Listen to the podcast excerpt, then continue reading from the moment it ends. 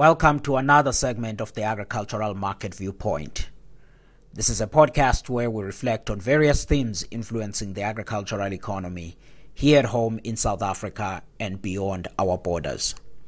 Folks, this week I want us to talk about South Africa's winter crop production conditions.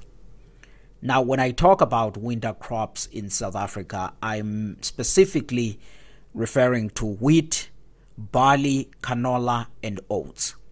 Now, in this group of crops, you could almost view South Africa as a net importer of them. And the key product that we are importing in these crops is wheat. We import about half of what we consume when it comes to wheat uh, a year. That is something around about 1.6 million tons of wheat that comes into South Africa year in uh, each year to really support or supplement our domestic supplies uh, for for each year. But when it comes, of course, to or when one considers the overall agricultural structure, we are a net exporter when it comes to agriculture. In fact, we export about half of what we produce in value terms. In 2022, that was nearly $13 billion of agricultural products. But when it comes to these specific crops, uh, the winter crops, we, we do bring in a lot of wheat in South Africa. Now I've seen on Twitter and also when I when I post uh, things about wheat, people asking questions of why does South Africa not produce um, uh, much wheat and fulfill its needs. And there, folks, we have environmental constraints. Wheat is a winter crop in South Africa grown under specific climatic conditions um, which is why you find that about uh, two thirds of South Africa's winter crop, barley, wheat, canola, um, oats, is in the Western Cape, which is the winter rainfall areas.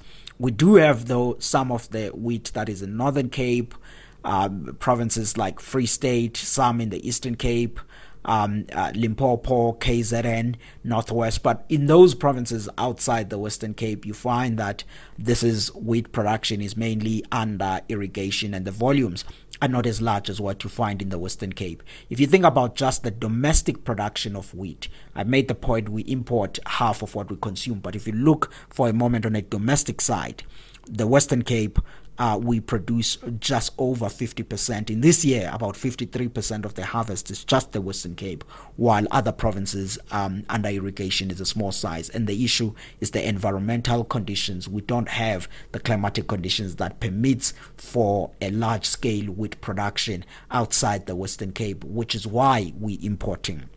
Now, people who remember the South African history um, uh, crystal clear, they will make the point that in the past, we used to import, uh, we used to be self sufficient on wheat. Uh, what has changed? And what has changed is that in the Free State, there was a, a, a, large hectares uh, areas of planting that was there for wheat, but it wasn't as profitable. It was largely subsidized, which is why in the past you saw wheat um, in the in the Free State. And of course, as then the subsidies fell off, farmers switched and went to more profitable crops. But also the climate change has been part and parcel of the story in there, and which is why you saw the Free State, uh, Eastern Free State, wood plantings declining over time, and now leading us, uh, leaving us with the Western Cape that remains the major pr- production area.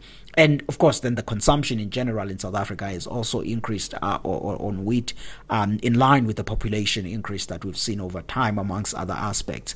The, the, to change this will require uh, uh, of course, uh, some deep research on seed breeding. Uh, this is something that I know scientists globally are working on so that we can get higher yielding seeds um, on the wheat space. I thought I should bring that context in there. But now, let me talk about the current season, which is the 2023 24 production season.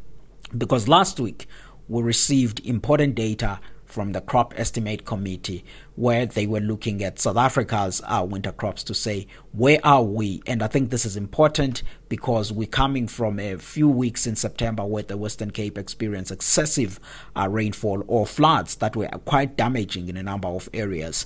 Um, if you think about the infrastructure in the Southern Cape it was damaged in a number of areas. But the crops was not particularly the winter crops was not as hard hit. Um, we still saw that there was not a lot of adjustments on the size of the crop. It remained fairly robust. But many people were complaining about the quality. I'll come to the quality story. But perhaps let's start there on the crops to say what did the the, the crop estimate committee said. They released their fourth production estimate and they revised down wheat production by 0.7% from what they had in October. They placed the crop at about 2.2 million tons of wheat that they say we, we are expecting.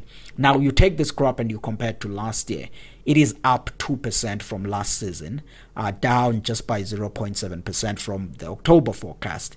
And part and parcel of this is, of course, attributed to the, those floods of September that have um, uh, uh, weighed on the yields in some other areas. But broadly, uh, be, what what's behind this downward revision is, of course, um, uh, the, those Western Capes are. But if you think about broadly to say where is the large part of the production of the wheat coming from, it's as I've said, the Western Cape, Northern Cape, Free State, and Limpopo are the key provinces that are supporting this 2.2 million tons of wheat that is expected. Admittedly, though, the Northern Cape and Free State has lower yields this year, um, or lower harvest is expected this year compared to last year, but it still remains um, and decent. Um, and of course, the, there are big crops that are expected in the Eastern Cape, Northwest, uh, KwaZulu Natal. By big, I mean it's larger than the last uh, season, but these are small producing uh, provinces. Now, if you take that crop of 2.2 million tons that is expected, that is well above the 10 year average production of wheat in South Africa, which is 1.8 uh, million uh, tons. So if you consider then and say, okay, what does then the 2.2 million tons of wheat mean?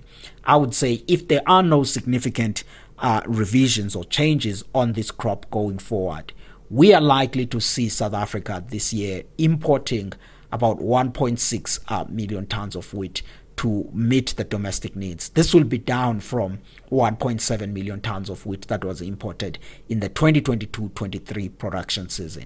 We are now in a 2023 24 production season. And this production season ends in September 2024. I think that you will see imports declining uh, marginally as the domestic production improve. That's what those numbers uh, mean, and of course, that is always positive for the agricultural trade balance um, if those imports are expected to decline uh, that way.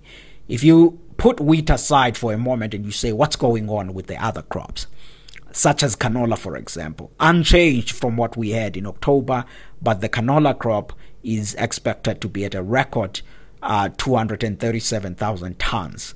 This is up 13% year on year, and I think the improvement in area planting as well as an improvement in yields is what's behind um, what this crop that we're expecting. But if you consider barley and oats, the crop estimate uh, committee actually lowered the production. Barley down 5% from October. Uh, if you think about uh, oats, down 13% from October. We now have a barley crop that is estimated at about 360,000 tons, while we have um, a canola crop of about 36,000 tons um, that, is, that is expected. What I hear from a number of folks that we speak to and some of our members at AgBiz is that there are quality issues, specifically on barley, because of those excessive rains that we say.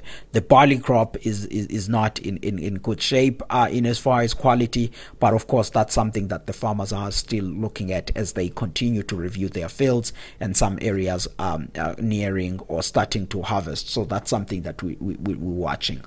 On a canola, we're also watching about what the, the, the quality of that crop will look like. That's something we're watching. On a wheat, I do think that the quality also will be uh, uh, downgraded uh, somewhat, but I don't think that it will be as bad to an extent where we see a large part of this being taken uh, to feed. So I'm holding some bit of optimism in there.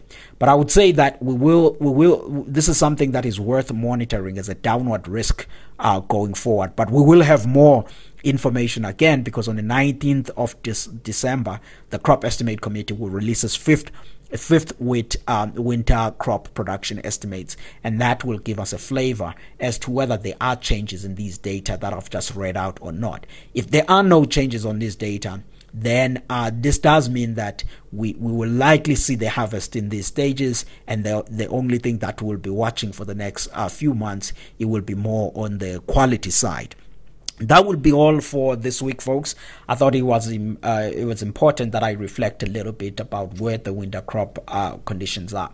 Next week, I will possibly chat about trade because we've just received really positive data about how South Africa's agricultural uh, exports were like in the third quarter of this year. And in fact, if you think about the first nine months of this year, South Africa's agricultural exports are actually up uh, from the, the, the, first nine months of last year. But I'll dive into details of that, of saying what is driving that and how should we be thinking about that for the, the whole year, especially in a current environment where at the ports in South Africa it's a chaos. Many people are complaining about the inefficiencies that are there, and anyone who read the news about South Africa will know the difficulties that companies are facing at the ports. But that's something for, for, for next week, and um, the week thereafter, I will probably return to talk about the summer crop production conditions because we've had uh, another week of very um, high uh, temperatures in South Africa and uh, to some regions, farmers have even had to pause planting.